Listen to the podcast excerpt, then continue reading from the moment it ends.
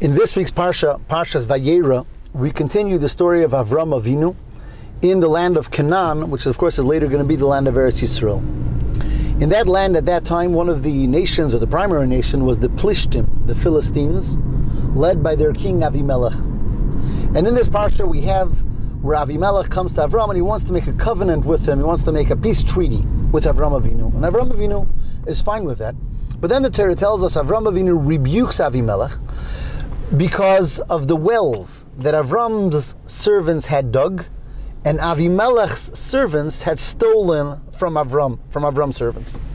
And Avimelech says, I didn't know, I'm sorry.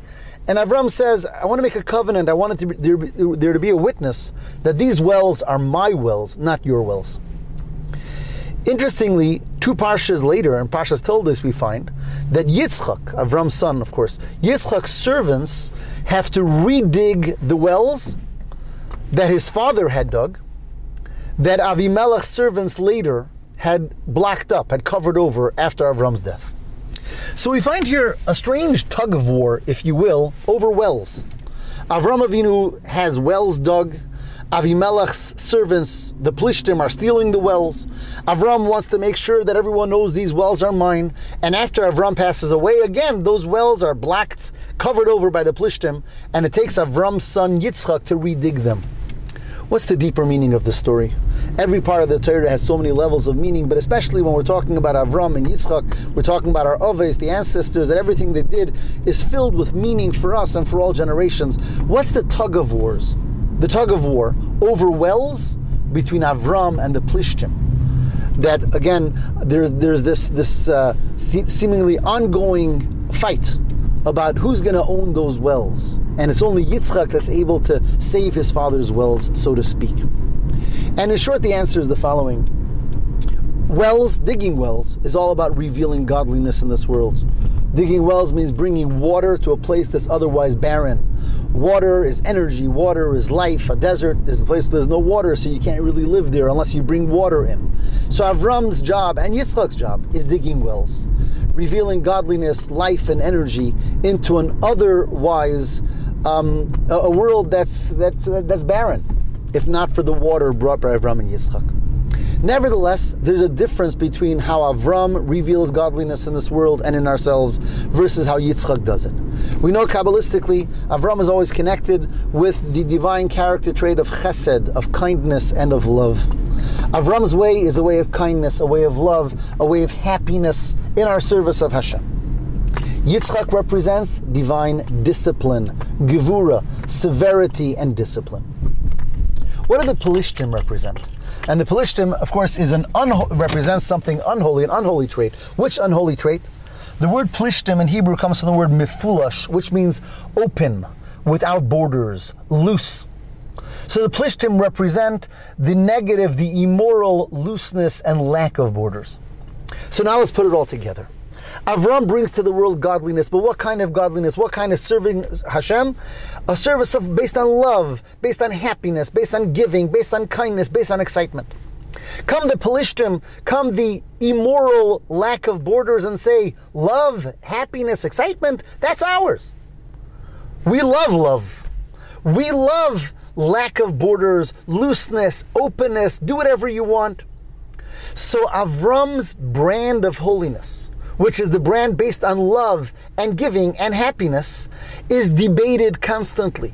The plishtim, the unholy forces of lack of borders, say that's ours. Love and excitement, that's ours. You know, discipline, severity, that's for that's that's holy. But love, kindness, giving, that's ours. And that's the ongoing tug of war. And the truth is that Avram Avinu, in a sense, almost can't can't do it on its own. After Avram passes away, the, the Pelishtim come and they take away that divine love. They say it's ours. Love and giving is belongs to looseness and lack of borders. Comes Yitzchak's people and they redig Avram's wells.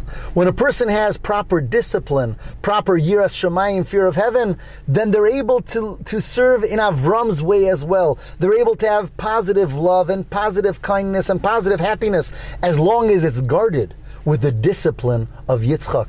And that's why it's Yitzchak's men that are able to ultimately uncover, redig Avram's wells and give us the ability to yes serve Hashem with love, kindness, and happiness, but safe from the lack of borders of the Pelishtim because they have also the discipline necessary to guard that kindness and that love and that expansiveness in our serving of Hashem that it shouldn't go to negative places. It shouldn't become something that's immoral with a lack of borders.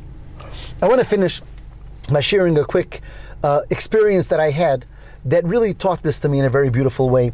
Many years ago, I was a student, and we're talking about probably 30 years ago, by a great chassid, and his name was Reb Elia Chaim Roitblatt. Those who remember him remember, really a holy Jew.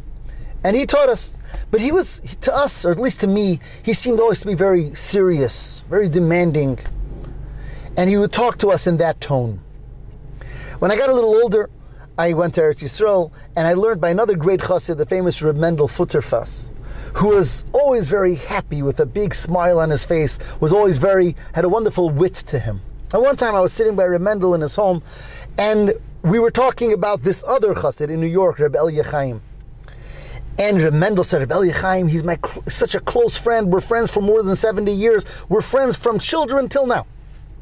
And to me, it seemed that they're so different.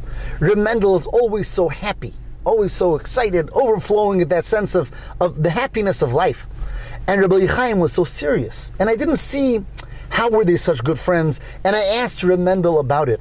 And I don't remember the words that I used, but it was something to the, to the, to the, to the extent of Reb Chaim doesn't seem so happy. And Reb Mendel got upset at me. He says, Reb Chaim is not happy. Reb Chaim is so happy. It's just that he's filled with yiras shamayim, with true a true sense of fear of Hashem. So you, so perhaps you don't appreciate his happiness, but that's only something that's guarding him. He's a person full of simcha, full of happiness. And Reb Mendel said that with such, he was he was upset at me for having suggested that Reb Chaim wasn't filled with happiness. And to me, that story is the story of the wells Avram Avinu represents that happiness and the kindness and the simcha and the love, which is wonderful. But if it's not guarded with the true yiras shamayim, with the fear of heaven, with the discipline of holiness, then that happiness might end up in the court of the plishtim, in the lack of borders of the immoralities of this world. And it's when we have the necessary discipline that we're able to serve Hashem with the true happiness of Avram, the true love of Hashem that Avram teaches us, because is guarded properly with the discipline, the Yiras Shamayim of Yitzchak Avinu. Have a wonderful Shabbos.